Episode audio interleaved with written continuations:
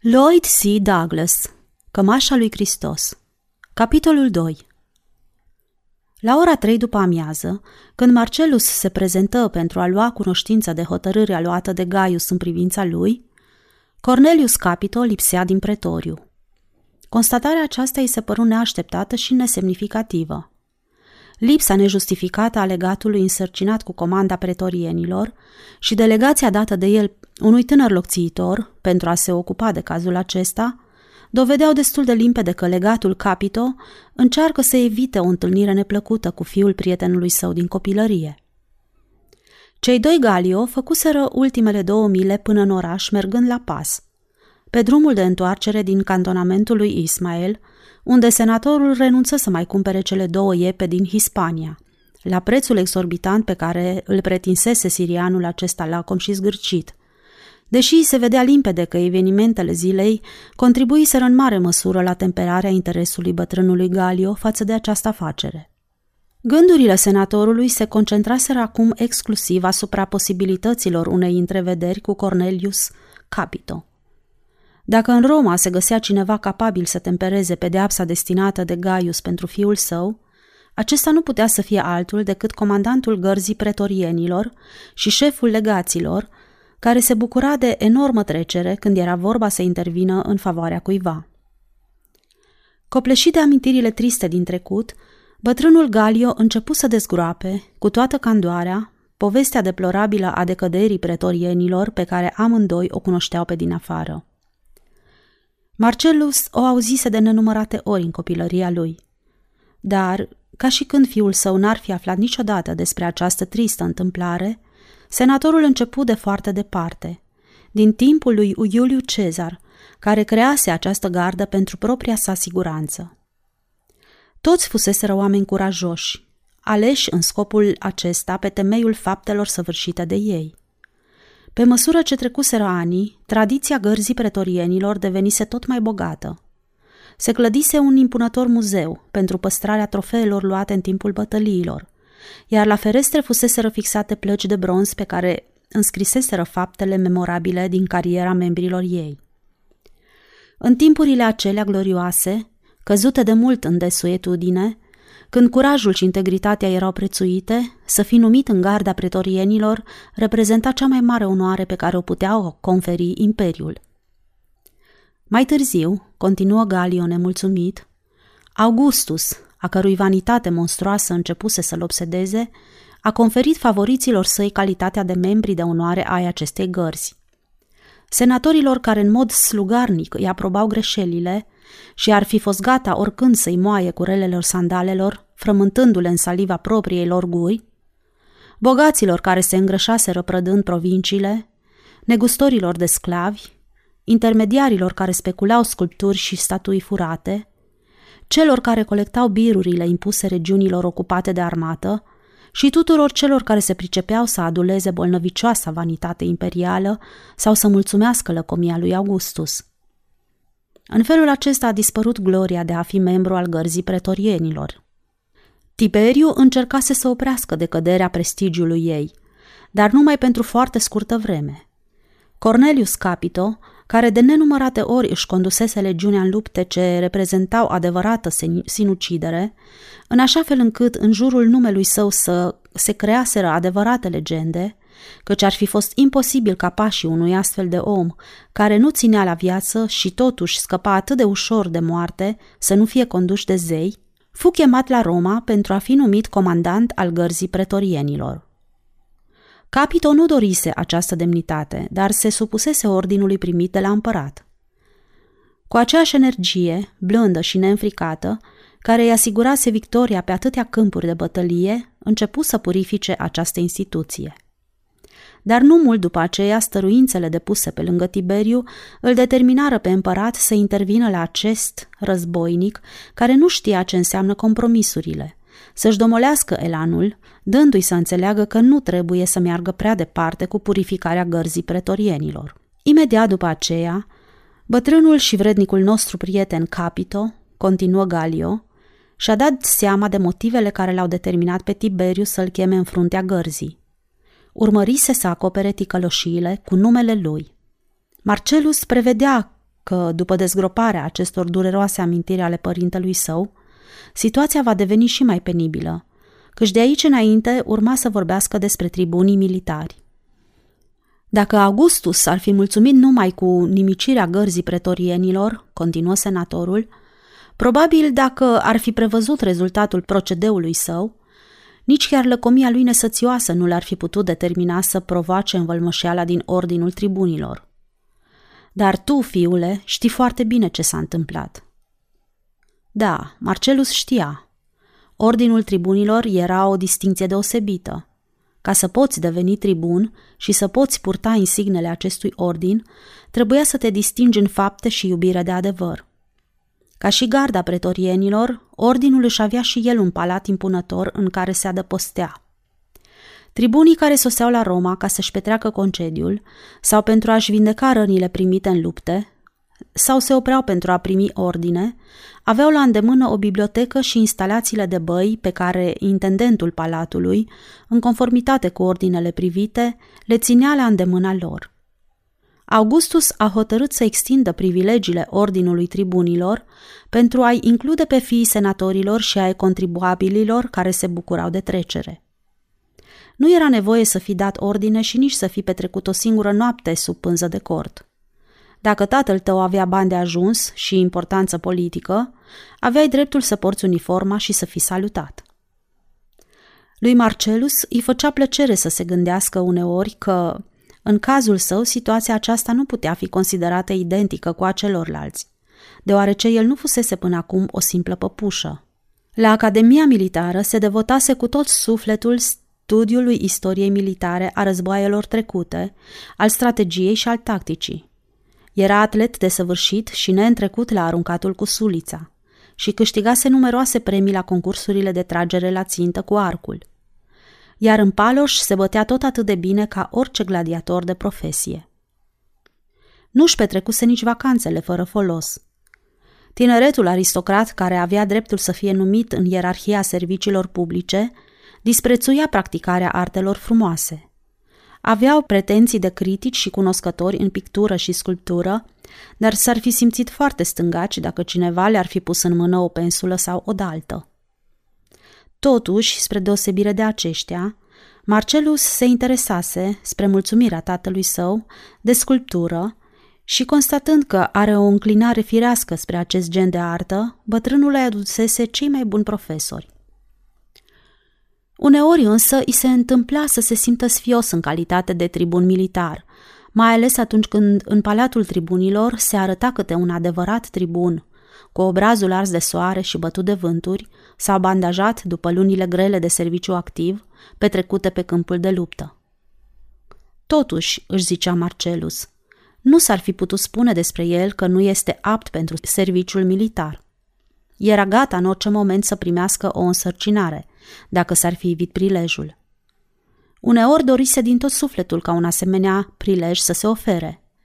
Până acum nu fusese chemat să primească comanda niciunei unități. În realitate, un bărbat trebuia să fie nebun ca să o ceară el însuși. Războiul era o ticăloșie, bună pentru săcături cărora le plăcea să-și zdrângănească medaliile de pe piept și să zbiere la inferiori, spunându-le obscenități sau să umble săptămâni de rândul fără să se spele o singură dată.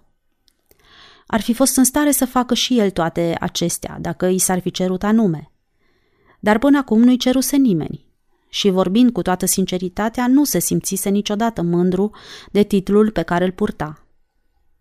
Uneori, când Decimus îi se adresa cu titlul tribun, cum avea obiceiul când venea dimineața să-i servească prânzul în pat, îi venea să-l pălmuiască și poate l-ar fi pălmuit dacă ar fi avut un motiv mai plauzibil. O bucată de vreme, după ce senatorul își răcorine mulțumirile, călăriră în tăcere. Din când în când, continuă Galio îngândurat, se întâmplă ca bătrânul Capito, exact ca și Samson din mitul ebraic, să se ridice și să pună piciorul în prag. Sper, fiule, că nu va ezita să intervină în interesul tău, dacă va fi o însărcinare onorabilă, nu voi avea nimic împotrivă, chiar dacă ar fi să te expui la primejdii. Sunt dispus să-ți dau drumul ca să te bagi în orice primejdie, dar nu să te expui rușinii. Nu mă îndoiesc că vechiul meu prieten va face astăzi chiar imposibilul pentru a te ajuta. Te rog să te adresezi lui cu toată încrederea. Tatăl său părea atât de convins de ceea ce spune, încât restul drumului cel mai aveau de făcut până la destinație li se păru aproape plăcut. Convins că morocănosul și loialul războinic, care îi ajutase tatălui său să-i pună pe umeri prima togă albă, va avea grijă să nu fie înjosit de lipsa de cumpăt a unui prinț viclean și răzbunător, Marcelus se îndreptă cu suflet ușor spre impunătorul palat al legatului șef. Însoțit de Demetrius, care în părea el însuși un cavaler impunător, apucă în lungul străduțelor cotite ce duceau spre piața circulară, în mijlocul căreia era impunătoarea clădire de marmură, care servea de locuință pentru garda pretorienilor și pentru funcționarii superiori ai armatei. Pe partea stângă era un vast spațiu liber, în largul căruia se vedeau acum caravane de cămile și sute de catâri pentru cărat poveri. Se pregătea plecarea unei armate în lungul drum ce ducea spre Galia și piața era un furnicar de oameni și de ofițeri tineri, îmbrăcați în uniforme strălucitoare. Legionarii arătau mulțumiți, sprinteni și probabil nerăbdători să se vadă cât mai curând plecați. Fără îndoială că o astfel de aventură, își zise Marcelus, este impresionantă. Fiind imposibil să pătrundă în piață din pricina înghesuielii, fură obligați să descalece într-o străduță din apropiere. Marcelus îi întinse lui Demetrius căpăstrul calului și se îndreptă spre pretoriu. Coridoarele largi ale clădirii erau pline de centurioni care așteptau să primească ordinele. Pe mulți dintre aceștia îi cunoștea. Când îl văzură, zâmbiră și îl salutară. Probabil își închipuiau că și el a venit pentru un scop identic cu al lor și tocmai de aceea se simți înfiorat de mândrie. N-aveai decât să-ți închipui tot ce poftești despre brutalitatea și josnicia războiului. Dar în orice caz, nu era lucru de nimic să fii soldat în slujba Romei imperiale, indiferent de rangul pe care l aveai în armată. Își făcu loc cu umerii pentru a putea trece în fața ușii deschise care dădea în biroul lui Capito. Comandantul este plecat, îi răspunse subalternul care părea grăbit. Mi-a poruncit să vă predau sulul acesta. Marcelus îi luă din mână sulul cu pecețile groase, apoi ezită un moment, gata să-l întrebe dacă legatul șef se va întoarce în curând, dar la urmă renunță la această intenție.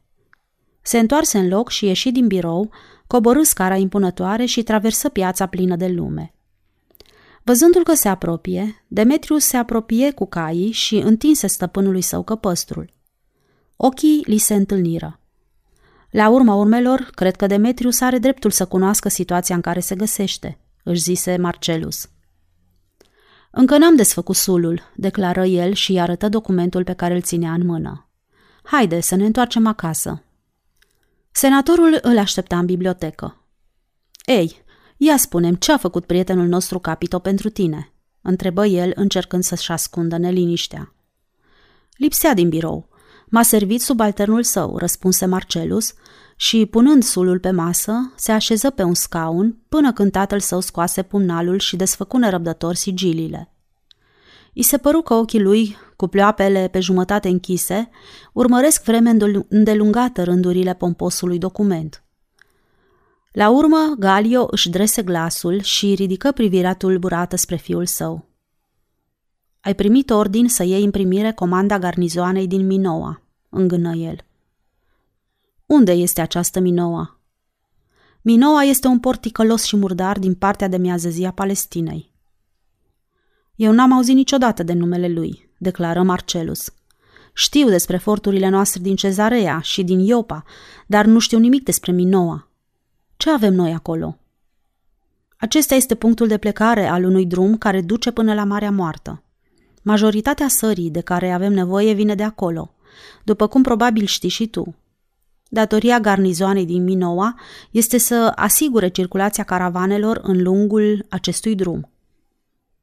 Nu pare să fie o ocupație prea interesantă, declară Marcelus. Eu mă așteptam la ceva primejdios. De, dragul meu, cred că nu vei rămâne dezamăgit, căci situația de acolo este destul de primejdioasă. Beduinii care amenință siguranța acestui drum al sării se spune că sunt sălbatici și cruzi.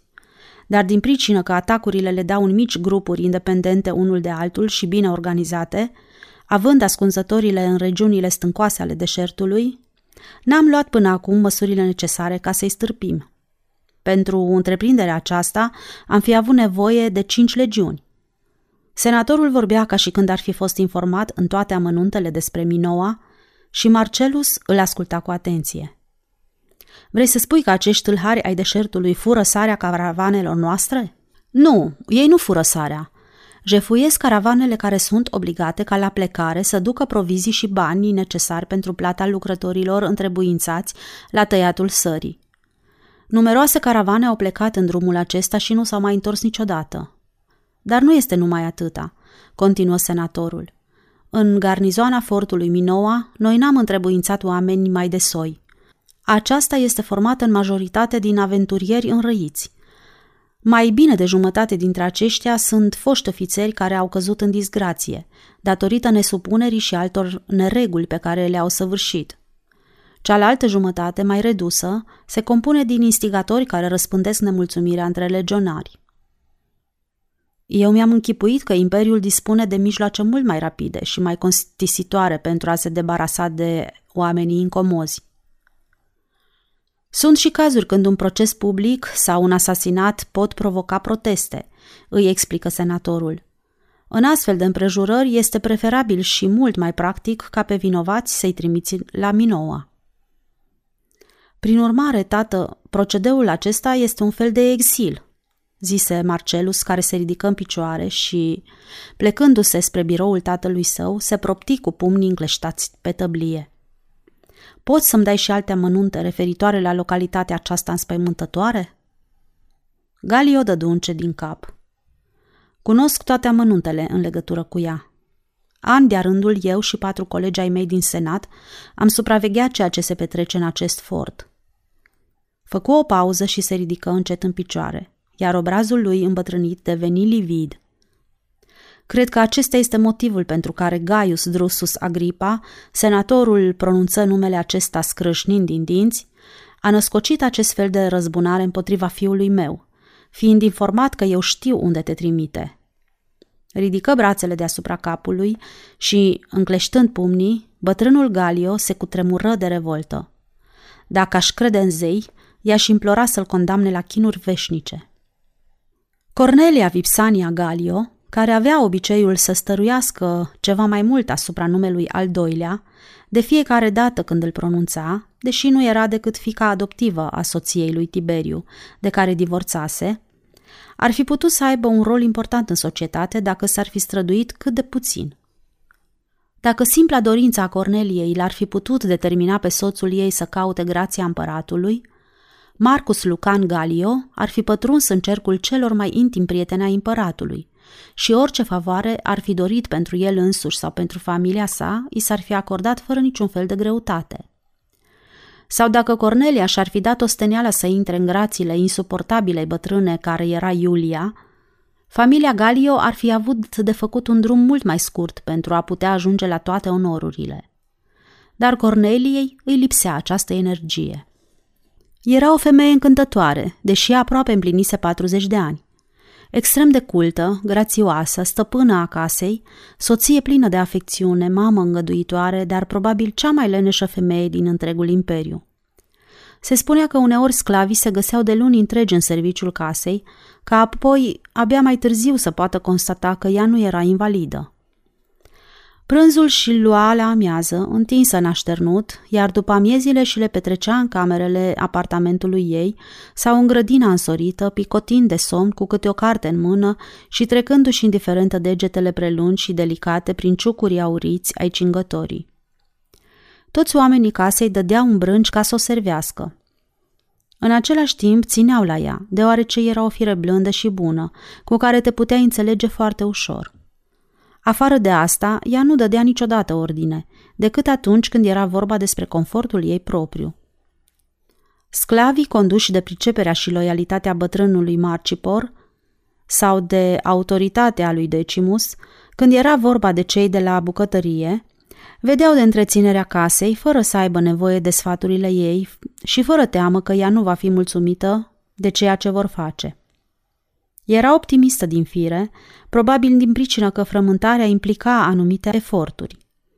La rare ocazii se întâmpla însă ca ea să rămână consternată de întâmplările nenorocite sau neașteptate ce interveneau, dar pentru foarte scurt timp. Și în astfel de cazuri începea să plângă ca pe urmă să se liniștească.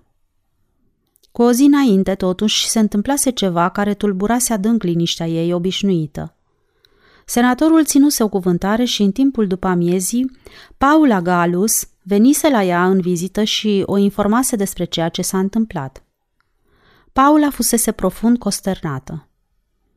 Cornelia nu se miră câtuși de puțin când află că celebrul ei soț și-a exprimat părerile defavorabile, referitoare la felul în care guvernul conduce treburile administrative ale Imperiului, deoarece l-auzise de multe ori exprimându-și aceste păreri, în timp ce se plimba neliniștit pe mozaicul dormitorului ei. Dar cu toate acestea se sperie, aflând că acum în fața senatului a dat frâu liber motivelor sale de nemulțumire. Nu crezu necesar să o întrebe pe Paula de motivele care o fac să pară atât de speriată. Paula nu dorea ca senatorul Galio să aibă din pricina asta nemulțumiri cu cei de la curtea împăratului. În primul rând, Diana nu va mai putea continua strânsa prietenie dintre ea și Lucia, dacă tatăl acesteia va stărui să-l atace pe prințul Gaius.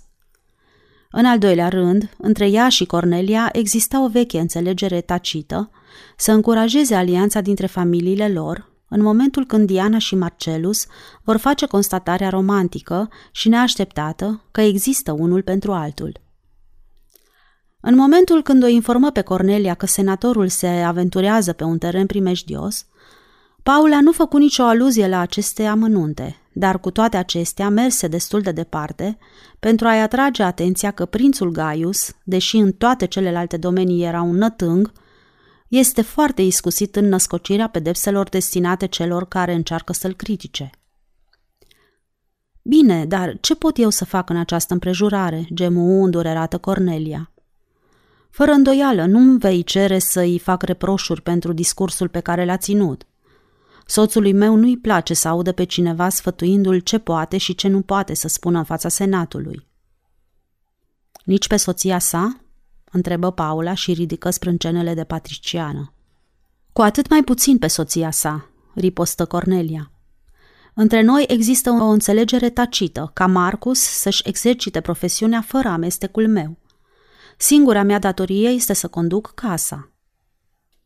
Paula zâmbi sarcastică și puțin după aceea plecă, lăsând în urma ei atmosfera care trepida de amenințări. Cornelia ar fi preferat ca senatorul să fie ceva mai puțin sincer. Când încerca anume, devenea un bărbat extrem de amabil. Evident, Gaius era un destrăbălat și un nebun, dar la urma urmelor, el era prințul regent al Imperiului și nu era nevoie să-l insulți în adunările publice, căci te pomeneai trecut pe lista neagră. Paula Galus era o femeie prea prudentă pentru a admite că Diana să fie implicată în cearta lor. Or, pentru Lucia, eventualitatea aceasta ar fi o lovitură destul de gravă și ar putea influența și viitorul lui Marcelus. El nu dăduse decât neînsemnate atenții acestei fete, dar totuși Cornelia nu-și pierduse nădejdea că sfârșitul va fi cel dorit de ea. Din când în când, dar numai pentru scurtă durată, își făcea gânduri din pricina lui Marcelus. Visul ei de totdeauna fusese să-l vadă pe Marcelus încălecat pe un cal alb, în fruntea unei impunătoare armate, trecând în lungul străzilor, petrecut de aplauzele și aclamațiile unei mulțimi nenumărate de oameni. Evident, o astfel de paradă nu putea să se desfășoare decât dacă ai trecut prin anumite primejdii. Dar Marcelus nu era laș. Nu îi lipsea altceva decât prilejul pentru a dovedi tuturor din ce fel de aluat este plămădit. Probabil un astfel de prilej nu se va mai oferi de aici înainte. Cornelia plânse îndurerată și, din cauza că nu avea pe nimeni cu care ar fi putut vorbi despre această chestiune, își descărcă sufletul în fața Luciei. Ea, la rândul ei, impresionată de deznădejdea fără precedent a mamei sale, încercă să o liniștească. Dar astăzi Cornelia scăpase de spaima ce o copleșise în ajun, nu pentru că ar fi avut motive să creadă că nu are de ce să se teamă, ci din pricină că, din punct de vedere temperamental, era incapabilă să se concentreze asupra unui subiect, nici chiar atunci când era vorba despre o catastrofă care se apropia. Pe la ora patru, când Cornelia tocmai începuse să-și pieptene cățelușul cu păr zbârlit, senatorul intră în luxosul ei salon, lăsându-se pe un scaun, se uită întunecat împrejurul său. Ești obosit?" întrebă Cornelia înduioșată. Sigur că da, după lungul drum pe care l-ai făcut călare. Mi se pare că n-ai fost mulțumit de vederea cailor aduși din Hispania. Ce s-a întâmplat? Marcelus a primit ordin să se prezinte la datorie, răspunse Galio răstit. Cornelia lăsă cățelul din brațe și, plecându-se spre el, îl privi cu interes. Nu ești de părere că s-a întâmplat exact ceea ce trebuia? Am așteptat zi de zi să intervină ceva. Probabil avem motive să fim mulțumiți. Va fi obligat să plece foarte departe de noi. Da, răspunse senatorul și dădu din cap abătut. Foarte departe. A primit ordinul să ia comanda fortului Minoa. Comanda? O, ce noroc pentru el! Minoa? Fiul nostru va deveni comandantul unui fort roman la Minoa. Avem toate motivele să fim mândri. Nu, draga mea, răspunse Galio și scutură din capul albit. N-avem niciun motiv să ne mândrim. Minoa este localitatea unde trimitem oamenii de care dorim să scăpăm pentru totdeauna. Acolo nu au nimic altceva de lucru decât să se certe și să se încaiere. Garnizoana este o adunătură de scelerați, porniți mereu pe revoltă. Tocmai de aceea suntem obligați să schimbăm comandantul. Urmă o lungă pauză în timpul căreia senatorul rămase abătut. De asta dată, comisia desemnată de senat pentru controlarea fortului Minoa n-a fost consultată în privința numirii comandantului. Fiul nostru a primit ordinul de plecare direct de la Gaius. Lămurirea aceasta fu prea dureroasă, chiar pentru o femeie atât de chipzuită cum era Cornelia. Începu să plângă cu hohote. Își băgă mâinile în părul lucitor care îi cădea pe umeri și începu să se zbuciume, murmurând reproșuri care deveneau din ce în ce mai articulate. Cu tremurată de suspine, țipă la soțul ei care rămase tot atât de mirat ca și ea însăși. Marcus, de ce ai săvârșit această faptă? Cum de ai putut aduce nenorocirea aceasta pe capul fiului nostru? Crezi că era atât de important să-l denunți pe Gaius în fața senatului, cu prețul unui astfel de sacrificiu pentru Marcelus și pentru noi toți? O, aș fi preferat să fi murit înainte de a se întâmpla ce ni se întâmplă acum. Galio își plecă fruntea în palme și nu încercă să-i spună că este vina și a lui Marcelus. Fiul său avea destule griji, fără să mai fie nevoie și de reproșurile pe care i le-ar fi făcut Cornelia. Unde este acum?" Întrebă ea cu glasul sugurmat, încercând să se stăpânească. Trebuie să vorbesc cu el. Probabil se pregătește de plecare, murmură Galio. Ordinul este să plece imediat la destinație. O galeră îl va duce până la Ostia, de unde mâine dimineață va pleca o corabie pe care se va îmbarca. Corabie? Ce fel de corabie? Dacă trebuie să plece, de ce nu pleacă în condițiile cuvenite rangului său? Fără îndoială va putea închiria sau cumpăra un vas pentru a face călătoria cum se cade să o facă un tribun. Dragă, pentru așa ceva nu avem timp de ajuns. Vor pleca astă seară. Cine vor? Marcelus și mai cine? Demetrius. Preamărit să fie zeii, oftă Cornelia și început din nou să plângă. Dar Marcelus de ce nu vine să mă vadă? Îngână ea printre suspine. Va veni numai decât, răspunse Galio. A dorit să vin eu mai întâi ca să te anunț și sper că îl vei primi cu același curaj ca orice matroană romană. Tonul cu care vorbea senatorul devenise aproape sever. Fiul nostru a avut parte de câteva zguduiri neplăcute, dar le-a suportat cu bărbăție și cu liniștea caracteristică celor mai bune tradiții ale noastre. Totuși, cred că nu i-ar face plăcere dacă te-ar vedea că îți pierzi cumpătul din pricina aceasta. Să-mi pierd cumpătul, zise Cornelia și se uită mirată la el. Știi foarte bine că n-aș fi în stare să fac așa ceva, indiferent de ceea ce ni s-ar întâmpla. Draga mea, nu este nevoie ca cineva să ia o travă, nici să întrebuințeze pumnalul pentru a se sinucide. Poți tot atât de bine să te sinucizi și totuși fizicește să rămâi în viață. Galio se ridică în picioare și, apucând-o pe Cornelia de mână, îi ajută să se ridice și ea. Ștergeți lacrimile, iubita mea, zise el cu blândețe. Când va veni să te vadă, încearcă să-l primești în așa fel ca să fie mândru de tine. Probabil de aici înainte îl vor aștepta zile de încercări grele și amintirea curajului ce le vei dovedi acum în fața lui să-i servească de îndemn în momentele când se va simți abătut. Bine, Marcus, voi încerca. Cornelia îl apucă de braț și se strânse lângă el. Trecuse vreme atât de lungă de când nu mai simțiseră nevoia imediată de a sta atât de strânși unul lângă altul. După ce Marcelus petrecu o jumătate de oră cu maică sa, datorie de care la început se temuse, plecă pentru a sta de vorbă cu soră sa. Bătrânul Galio o informase pe Lucia, iar aceasta îi trimisese vorbă prin terția că l-aștepta sub pergola din grădină, până când va putea veni să o vadă. Înainte de toate însă, trebuia să se întoarcă în camera lui, pentru a lăsa perna de mătase pe care maică s-a stăruise să o ia cu el.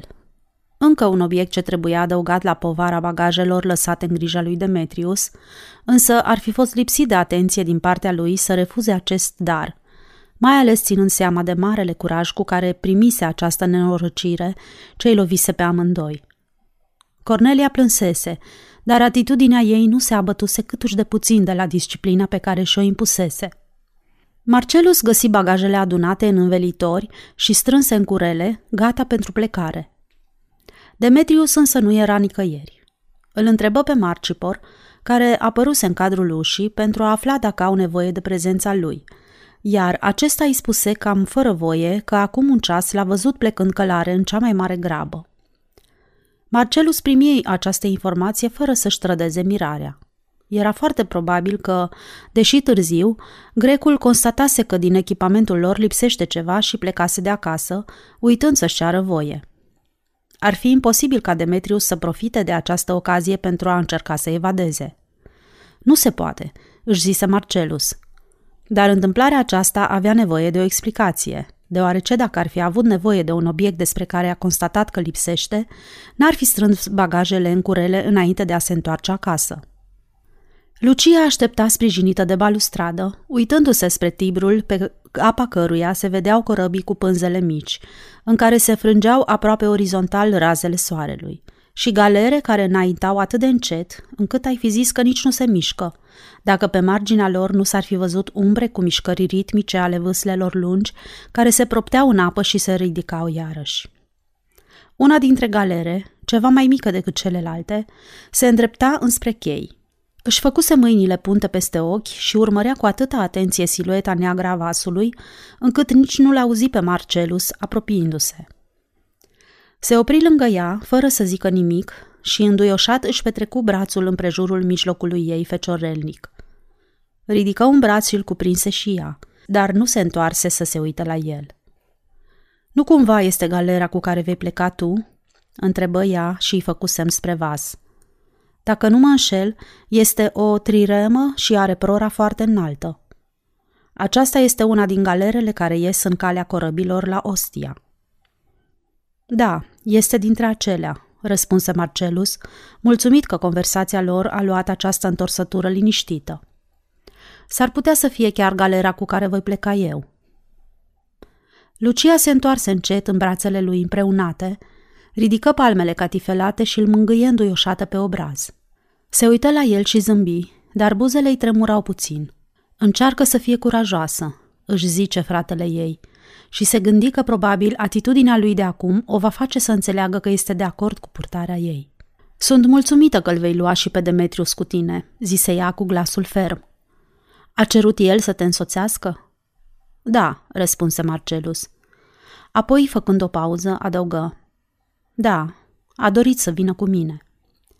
Câteva clipe rămaseră nemișcați unul lângă altul și degetele fetei se jucau cu șnurul de mătase cu care tunica lui era încheiată la gât. Ți-ai împachetat toate lucrurile de care ai nevoie? Amândoi erau conștienți de stăpânirea ce și-o impuseră în această împrejurare și se simțeau mulțumiți. Da, răspunse Marcelus, apoi dădu din cap și zâmbi, ca și când totul s-ar fi desfășurat în mod normal și n-ar fi plecat mai departe decât la o vânătoare. Da, draga mea, totul este pregătit pentru a pleca. Urmă o pauză ceva mai lungă. Evident, ar fi imposibil ca tu să prevezi de acum când te vei întoarce. Sigur că nu, răspunse Marcelus și, după oarecare ezitare, adăugă. Cel puțin deocamdată. Apoi, cu totul pe neașteptate, Lucia scoase un țipăt îndurerat și, ascunzându-și obrazul la pieptul fratelui ei, începu să plângă cu sughițuri domolite. Marcelus îi ținea strâns trupul cu tremurate suspine. Nu, dragă surioară, murmură Marcelus, să ne păstrăm cumpătul. Știu că nu este ușor, dar va trebui să ne purtăm într-un fel demn de originea noastră de romani. Trupul Luciei păru că devine rigid și, lăsându-și capul pe spate, ridică ochii plini de lacrimi spre el, scăpărând de revoltă. Să ne purtăm ca romani, țipă ea în bătaie de joc. Da, să ne purtăm ca romani, dar ia spune-mi, ce răsplată primesc acești romani pentru că sunt curajoși, pentru că se prefac că este frumos și nobil să renunți la tot ce ai și că e glorios să suferi și să mori pentru Roma, pentru Roma pe care eu o urăsc din tot sufletul. Ia gândește-te ce ți-a făcut Roma, ție și nouă tuturor. De ce nu ne lasă să trăim în liniște? Imperiul Roman. Ce este acest Imperiu Roman? Un uriaș furnicar de sclavi. Nu înțeleg sclavi ca Terția și Demetrius, ci ca mine și ca tine.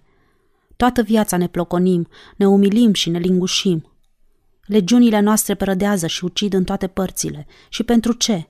Pentru a face Roma capitala Universului, spune lumea. Dar de ce trebuie ca universul întreg să fie condus de un bătrân nebun ca Tiberiu și de un bețiv netrebnic cum este Gaius? Nu pot suferi Roma, nu pot suferi pe niciunul dintre ei. Marcelus nu încercă să o determine pe sora sa să-și oprească avalanșa aceasta de revoltă, căci își zise că va fi mult mai bine să se poată răcori și să termine pentru totdeauna ce are de spus. Acum o simțea moale în brațele sale și auzea bătăile violente ale inimii. Te simți mai bine?" o întrebă el cu glasul binevoitor. Cu obrazul mereu ascuns la pieptul lui, fata dădu din cap. Ridicând în mod instinctiv privirea, dădu cu ochii de Demetrius, care se oprise la depărtare de câțiva metri de ei și se uita în altă parte.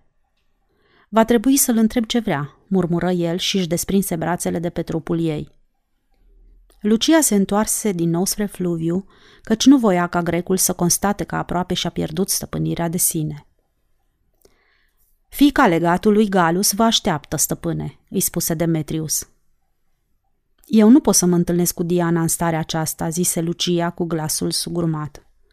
Mă voi plimba pe aleile grădinii, în timp ce vei vorbi cu ea. Apoi, ridicând puțin glasul, adăugă. Demetrius, adu-o pe Diana aici în pergolă. Fără să mai aștepte aprobarea fratelui ei, urcă repede scara circulară care ducea spre boschetele de trandafiri și spre dulbina havuzului. Luând trecerea stăpânului său drept o confirmare a ordinului primit, Demetrius plecă să-și facă datoria, dar Marcelus îl chemă înapoi și sclavul se întoarse. Crezi că ea este informată?" întrebă el și încruntă din sprâncene. Da, stăpâne. Ce te determină să faci această afirmație? Fica legatului Galus pare că a plâns, stăpâne. Marcelus tresări și clătină din cap. Nu știu ce aș putea să-i spun în această împrejurare, murmură el mai mult pentru sine. Dar Demetrius nu făcu nicio încercare de a le ajuta. Dar, totuși, voi fi obligat să vorbesc cu ea, oftă el resemnat. Da, stăpâne, în cuvință Demetrius și plecă din nou. Întorcându-se spre balustradă, Marcelus văzu silueta surorii sale, cum se plimba abătută printre boschetele de trandafiri și inima îi tresări de milă. Până acum nu o văzuse pe Lucia niciodată atât de frântă și de mâhnită. Nu era deci de mirare că se ferea ca Diana să o vadă în starea aceasta. Ceva îl determina să presimtă că apropiata lui întrevedere cu Diana va fi neobișnuit de grea. Până acum nu prea avusese ocazia să rămână singur cu ea, nici chiar pentru câteva clipe. De asta dată nu numai că vor rămâne singuri, dar se vor găsi amândoi într-o situație extrem de dificilă. Nu știa ce atitudine să ia în această împrejurare. O văzu că se apropie, trecând prin peristil, mișcându-se ușoară și grațioasă, dar fără vioiciunea ei obișnuită. Cum se poate ca Demetrius să o cheme aici în pergolă, fără ca el să o însoțească, deși ea cunoștea drumul pe unde trebuia să apuce? Firara furisit de Demetrius. În după amiaza aceasta, purtarea lui este cu totul neobișnuită. I-ar fi fost mult mai ușor să iasă în calea Dianei și să o salute dacă ar fi fost el de față. Marcelus apucă în lungul aleii ca să o întâmpine. Lucia a avut dreptate. Diana a crescut și astăzi este mult mai drăguță decât își aducea aminte că ar fi văzut-o vreodată. Probabil știrile pe care le primise acum alungaseră și ultimele resturi de adolescență din înfățișarea ei. Dar indiferent de motivele ce au determinat această schimbare, Diana devenise cu totul pe neașteptate o femeie matură. Își simți inima că începe să bată mai repede. Zâmbetul frățesc cu care se pregătise să o întâmpine îi se păru nepotrivit, dacă nu lipsi de sinceritate. Și după ce Diana se mai apropie, privirile lui deveniră tot atât de grave ca și ale ei. Întinse amândouă mâinile spre el și îl privi pe sub genele lungi, încercând să-și stăpânească lacrimile și să zâmbească. Marcelus nu o văzuse până acum în felul în care o vedea astăzi și contactul fugar al mâinilor lor îl tulbură. Uitându-se adânc în ochii ei negri, îi se păru că abia acum își dă seama de prezența ei, de linia fină a trupului ei, de sprâncenele frumoase, de bărbia energică și totuși delicată, de buzele ei pline care acum erau întredeschise din cauza spaimei, dincolo de care îi se vedeau dinții strâns încleștați. Îmi pare bine că ai venit, Diana," zise Marcelus, care ar fi dorit ca vorbele acestea să fie protectoare, dar nu erau deloc. Ar fi vrut să adauge. Lucia va veni imediat, dar nu-i spuse nimic și nici nu-i dădu drumul la mâini și se miră că este în stare să stea nemișcată atâta vreme. Este adevărat că vei pleca astă seară?" întrebă ea cu glasul stins. Marcelus se uită în ochii ei și se întrebă cum de fata aceasta mereu neastâmpărată, veselă și capricioasă a putut să devină atât de fermecătoare. De unde ai aflat?" întrebă el. Cine te-a informat atât de repede? Eu am aflat abia acum trei ceasuri. Crezi că amănuntul acesta ar putea să aibă vreo importanță? Întrebă ea, apoi se opri, ca și când s-ar fi gândit ce să-i mai spună. A trebuit să vin, Marcelus, continuă ea cu tot curajul, deoarece știam că tu nu vei mai avea timp să vii la mine să ți-ai rămas bun. A fost un gest foarte... Era gata să pronunțe cuvântul amabil, dar presimți că acesta ar fi fost prea rece și prea banal și uitându-se la Diana, constată că este cu ochii plini de lacrimi. A fost foarte drăg- drăguț din partea ta, zise el înduioșat, și strângând-o mai tare de mâini, o apropie de el. Fata păru că ezită, apoi se supuse. Firește, n-ar fi trebuit să vin, declară ea cu respirația întretăiată. Dar timpul este atât de scurt. Prezența ta ne va lipsi tuturor. Apoi întrebă ceva mai sfioasă. Spune, Marcelus, îmi vei trimite vești despre tine?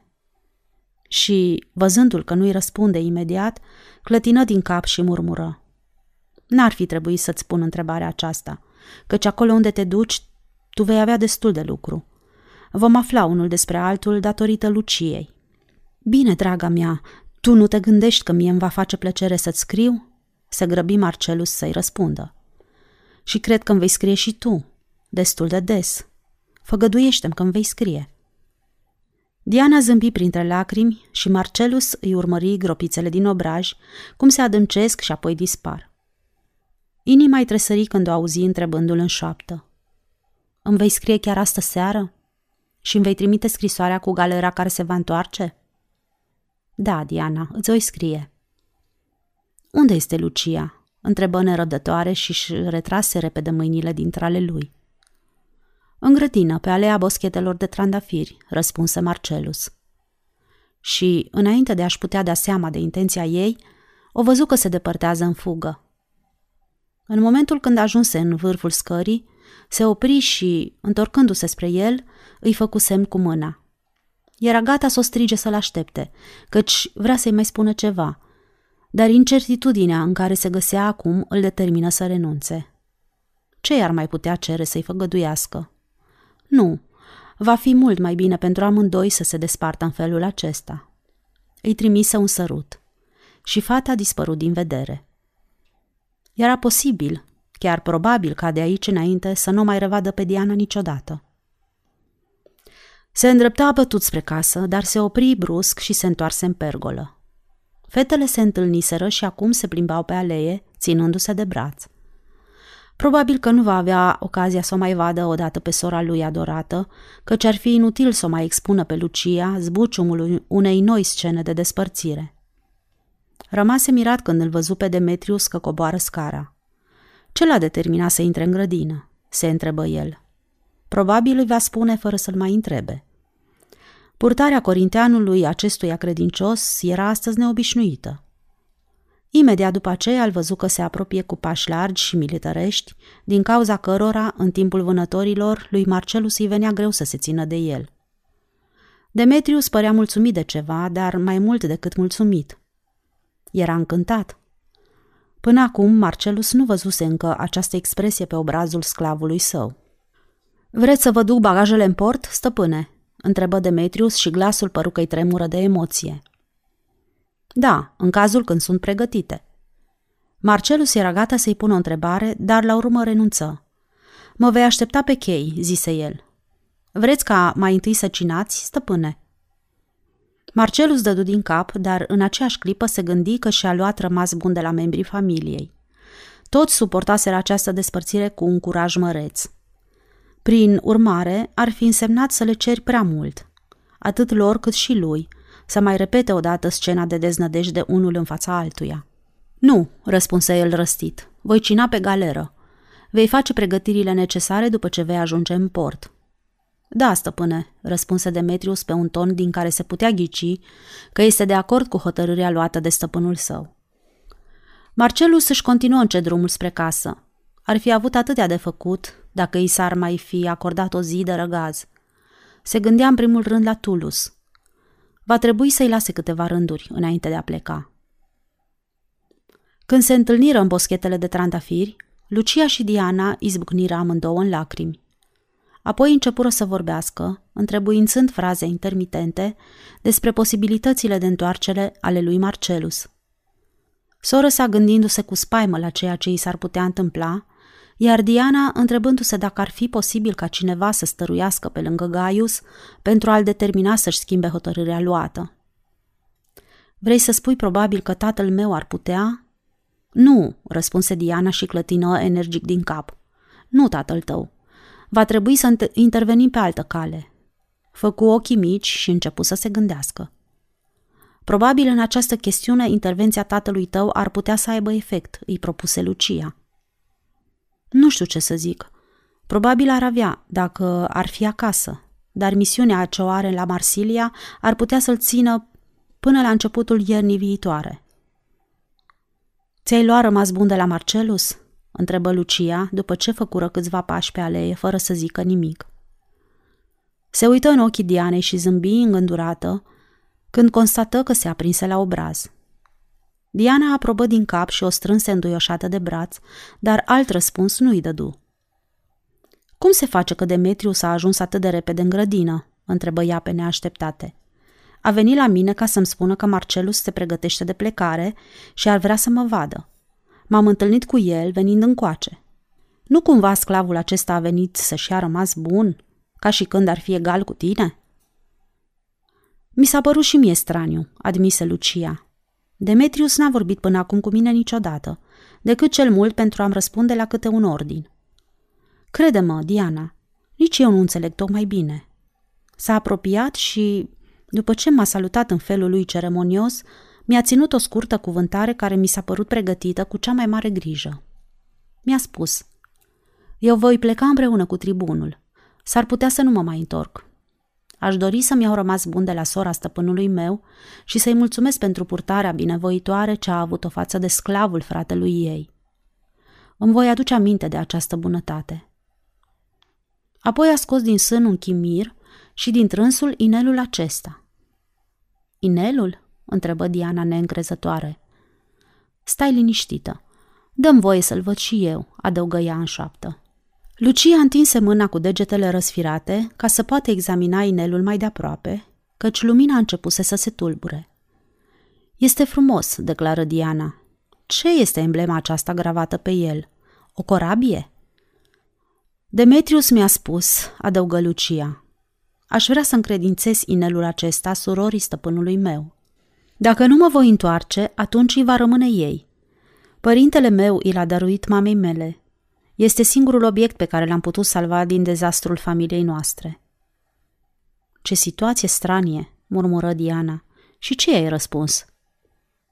De, ce crezi că aș fi putut să-i răspund? zise ea pe un ton ca și când ar fi încercat să se apere împotriva unei acuzări. La urma urmelor, el pleacă împreună cu fratele meu și își primejduiește viața. Este și el om, nu-i așa? Da, este și el om, în cuvință Diana. Haide, continuă, ce ai răspuns? întrebă ea nerăbdătoare. I-am mulțumit, răspunse Lucia cu o încetineală care te scotea din fire. I-am spus că face bine, ceea ce este adevărat. Diana, că îmi lasă în păstrare inelul acesta prețios și mi-am exprimat nădejdea ca amândoi se vor întoarce acasă teferi și sănătoși, apoi i-am făgăduit să am grijă de inelul pe care mi-l lasă în păstrare. Cred că ai procedat foarte bine, zise Diana după un moment de gândire. Și pe urmă ce s-a mai întâmplat? Se opriră amândouă la capătul aleii pavate. Da, rămăsese nemișcat în fața mea, așa că i-am întins mâna. Cum se poate?" exclamă Diana. Unui sclav?" Gestul este destul de inocent, încercă Lucia să-i explice. De ce n-aș putea, adică, să strâng mâna lui Demetrius? El este tot atât de curat ca și noi. În orice caz, mult mai curat decât Bambo, care mereu sare cu labele pe mine. Chestiunea, dragă Lucia, nu este dacă mâinile lui Demetrius sunt mai curate decât labele lui Bambo. Atâta lucru știi și tu. El este sclavul și, față de oamenii aceștia, nu putem fi niciodată destul de prudente. Tonul cu care vorbea Diana părea sever, până în momentul când curiozitatea a început să înlăture indignarea din atitudinea ei. Care va să zică, adăugă ea ceva mai îmblânzită, a dat mâna cu tine. Nu, Diana, s-a întâmplat ceva mult mai grav, zise Lucia și zâmbi când văzu felul în care Diana se uită la ea. Demetrius mi-a luat mâna și după ce mi-a pus inelul în deget, mi-a sărutat-o. Și ia gândește-te și tu, Diana. El pleacă împreună cu Marcelus și probabil va muri pentru el. Ce puteam să fac? Să-l pălmuiesc? Diana își ridică mâinile și le puse Luciei pe umeri, apoi o privi în lumina ochilor. Da, și după aceea ce s-a mai întâmplat? Crezi că atât nu este de ajuns? zise ea, ferindu-se puțin din calea ochilor cercetători ai Dianei. Din potrivă, este tocmai de ajuns, răspunse fata. Spune, Lucia, cred că nu ai intenția să porți inelul acesta. Nici de cum. Nu am niciun motiv ca să-l port. L-aș putea pierde. Și nu vreau nici să o jignesc pe Terția. Și nu vreau nici să o jignesc pe Terția. Terția este îndrăgostită de Demetrius? Este nebună după el. Sărăcuța de ea a plâns din pricina lui toată după amiaza. Demetrius știe? Nu-mi vine să cred că nu știe. Pe el nu-l interesează fata aceasta? Îl interesează, dar nu în felul în care îl interesează el pe ea. I-am cerut să-mi făgăduiască solemn că își va lua rămas bun de la ea. Spune, Lucia, nu te-ai gândit niciodată că în taină s-ar putea ca Demetrius să fie îndrăgostit de tine Probabil de vreme mai îndelungată? Nu ți-a dat niciun motiv până astăzi, stărui Diana. Lucia păru că se gândește din nou, întrebându-se ce să-i răspundă. Diana, începu ea cu glasul calm, Demetrius este un sclav. Cred că nu e cazul să ne îndoim de această realitate care a fost nenorocirea lui. A avut parte de o educație aleasă într-o casă de oameni bogați și a fost adus la Roma încărcat de lanțuri, de către niște ticăloși care nu meritau nici să-i lege curelele sandalelor. Glasul începuse să-i tremure de revoltă. Evident, faptul că aceștia erau romani le dădea tot dreptul. De vreme ce ești roman, nu e nevoie să mai știi altceva decât să jefuiești și să asasinezi. Nu-ți dai seama, Diana, că tot ce se găsește astăzi în Imperiul Roman și ce merită să-ți rețină atenția în calitate de om cult a fost jefuit din Grecia? Ia spunem și mie, cum se face că noi, de preferință, vorbim limba elenă în loc să vorbim latina? Asta arată că, din punct de vedere cultural, grecii se găsesc cu câteva leghe înaintea noastră. Singurul lucru în care îi întrecem și noi este măcelărirea oamenilor.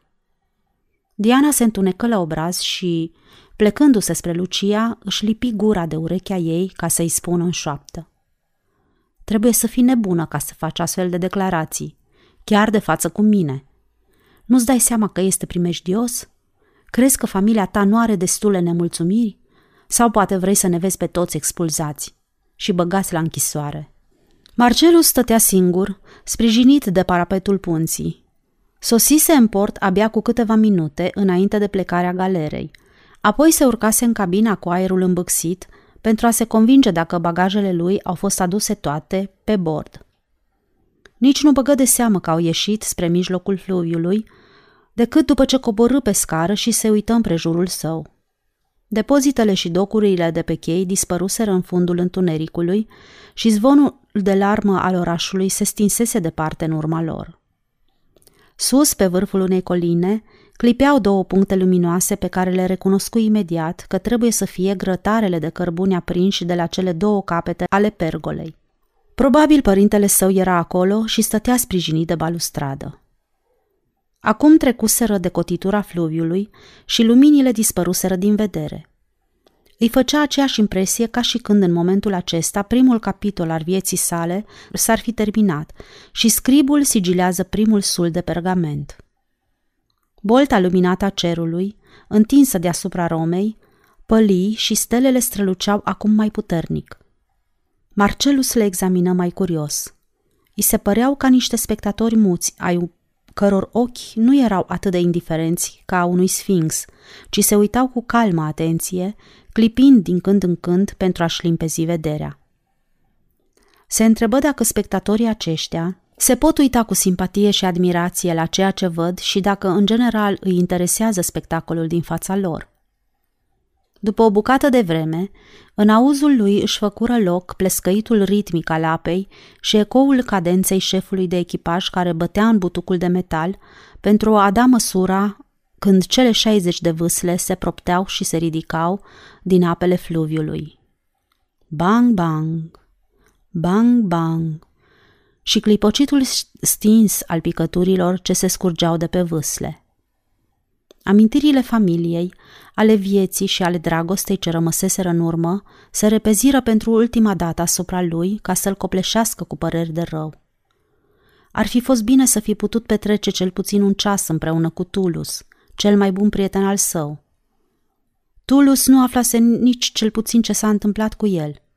Poate înainte de plecare ar fi trebuit să se mai întoarcă odată la maică sa. Pe Diana ar fi trebuit să o sărute. Tot așa, ar fi fost mai bine să nu fi văzut tristețea chinuitoare în care se zbătea soră sa. Bang, bang, bang, bang. Se întoarse în loc și îl văzu pe Demetrius stând în întuneric, la picioarele scării care ducea la cabine. Simți un fel de ușurare când își dădu seama de prezența credinciosului său sclav. Își zise că va trebui să vorbească cu el, deoarece loviturile de ciocan ce se urcau din cala galerei făceau să-i zvâcnească sângele în tâmple. Îi făcu semn. Demetriu se apropie și se opri la respectoasă distanță în fața lui. Marcelus ridică amândouă mâinile, ca și când ar fi tresărit din pricina nerăbdării, și se uită la el, ceea ce, în conformitate cu înțelegerea tacită dintre ei, însemna Apropie-te fără teamă, ca să putem sta prietenește de vorbă. Trupul lui Demetrius păru că se destinde și, abandonând poziția de drepți, se apropie de parapet alături de Marcelus, unde așteptă în tăcere și fără nerăbdare, vizibilă, ca stăpânul său să-i spună ce are de spus. Demetrius, zise Marcelus și făcu un gest larg cu care îmbrățișă întregul cer întins deasupra lor. Tu crezi în zei? Dacă stăpânul meu dorește să cred, atunci voi crede, răspunse Demetrius evaziv. Nu, te rog, zise Marcelus nerăbdător, fi sincer. Nu te gândi la ceea ce cred eu. spune părerea ta despre zei. Tu te închini lor? Pe vremea când am fost băiat mic, stăpâne, mama noastră ne-a învățat să apelăm la zei. Ea era o femeie vlavioasă. În grădina noastră de flori aveam o statuie frumoasă a lui Priapus. O mai văd și astăzi pe maică mea, cum, într-o zi frumoasă de primăvară, stătea îngenunchiată în fața acestei statui, în mână cu un mic târnăcop și alături de ea cu un coșuleț plin de răsaduri. Credința ei era că Priapus are puterea de a face plantele să crească. Maica mea se închina în fața Atenei în fiecare dimineață, când eu și frații mei îl urmam pe profesorul nostru în gimnaziu. Se întrerupse, apoi, văzând semnul de încurajare făcut de Marcelus, continuă. Tatăl meu oferea zeilor libații în zilele destinate festivităților consacrate lor, dar cred că proceda în felul acesta mai mult pentru a-i face plăcere mamei noastre. Ceea ce îmi spui este foarte interesant și chiar impresionant, zise Marcelus. Totuși, Demetrius, mi se pare că nu mi-ai răspuns la întrebarea pe care ți-am pus-o. Astăzi tu crezi în zei? Nu, stăpâne. Vrei să spui că zeii nu le sunt oamenilor de niciun folos? Sau, în general, te îndoiești că zeii ar putea să existe? Cred că pentru liniștea sufletului este mai bine ca omul să nu creadă în existența lor. Ultima dată când m-am închinat lor, s-a întâmplat în ziua când casa noastră a fost prădată. Când tatăl meu a fost legat în lanțuri și dus, am îngenunchiat alături de maică mea și m-am rugat lui Zeus, părintele zeilor și al oamenilor, ca să-i ocrotească viața. Dar fie că Zeus n-a auzit rugăciunea noastră, fie că a auzit-o, dar n-a vrut să ne ajute. În după amiaza acelei zile, maică mea s-a sinucis de bunăvoie, căci nu mai putea duce povara vieții cu amărăciunile ei. Din ziua aceea, stăpâne, eu nu m-am mai închinat zeilor. Uneori i-am blestemat, dar nu-mi venea nici mie să cred că blestemele mele s-ar putea prinde de ei. Ca să blestem zeii e și prostie și zădărnicie. Marcelus chicoti cu amărăciune. Felul acesta de a disprețui zeii întrecea orice fel de impietate auzită până acum. Demetrius vorbise fără patimă. Pe el zeii îl interesau atât de puțin, încât îi se părea o prostie până și să-i blestemi. Prin urmare, nu admiți că ar putea să existe o forță mai presus de înțelegerea oamenilor și că aceasta conduce universul? întrebă Marcelus și ridică privirea spre cer. În această privință, stăpâne, gândurile mele încă nu sunt limpezite, răspunse Demetrius îngândurat. Ar fi greu să-ți imaginezi lumea, fără să crezi că a existat un creator. Dar în orice caz eu nu doresc să accept că faptele săvârșite de oameni sunt inspirate de ființe supranaturale. Cred că este mai bine să crezi că oamenii au inventat faptele brutale pe care le săvârșesc, fără o intervenție divină. Sunt dispus, Demetrius, să împărtășesc această părere. Totuși, ar fi o mare ușurare pentru noi, oamenii, mai ales atunci când te găsești în cumpănă grea, să putem nădăjdui că undeva trebuie să existe o putere generoasă căreia, în astfel de împrejurări, ne-am putea adresa. Da, stăpâne, admise Demetrius și ridică privirea în sus. Stelele în drumul lor urmează un plan dinainte stabilit. Cred că acestea sunt sincere și cinstite. Cred în Tibru, în munții din prejurul nostru, în turmele de oi, în cirezile de vite și în hergheliile de cai. Dacă există zei care le păzesc, acești zei sunt sinceri și cu mintea sănătoasă. Dar dacă cei care călăuzesc destinele oamenilor sunt zei din muntele Olimp, atunci îți voi spune că zeii aceștia sunt perfizi și nebuni. Probabil dându-și seama că a spus prea mult decât ar fi trebuit, Demetriu stăcu și trupul îi deveni rigid, ceea ce însemna că are intenția să-și vadă de treburile lui. Marcelus însă nu terminase cu el, pentru a-i putea da drumul. Probabil îți închipui, stărui el, că toți oamenii sunt nebuni. Eu n-am de unde să știu așa ceva, răspunse Demetrius calm, prefăcându-se că n-a văzut zâmbetul sarcastic al stăpânului său. Prin urmare, zise Marcelus, să ne mărginim numai la Imperiul Roman. Crezi că acesta ar putea să nu fie altceva decât o adunătură de nebuni? Sclavul dumneavoastră, stăpâne, este dispus să creadă tot ce crede stăpânul său în această privință, răspunse Demetrius. Marcelus își dădu seama că această conversație filozofică între ei este terminată. Constatase mai de mult că, atunci când Demetrius este hotărât să-și reia rolul de sclav, niciun fel de vorbe bune nu îl mai pot determina să revină.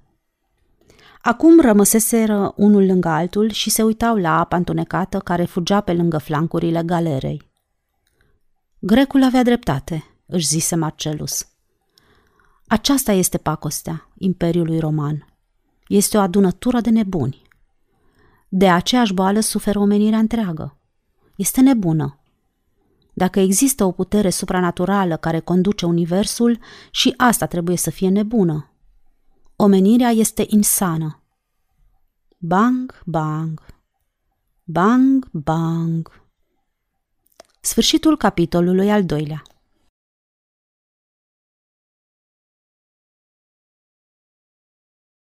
Aceasta este o înregistrare Cărțiaudio.eu. Pentru mai multe informații sau dacă dorești să te oferi voluntar, vizitează www.cărțiaudio.eu. Toate înregistrările Cărțiaudio.eu sunt din domeniul public.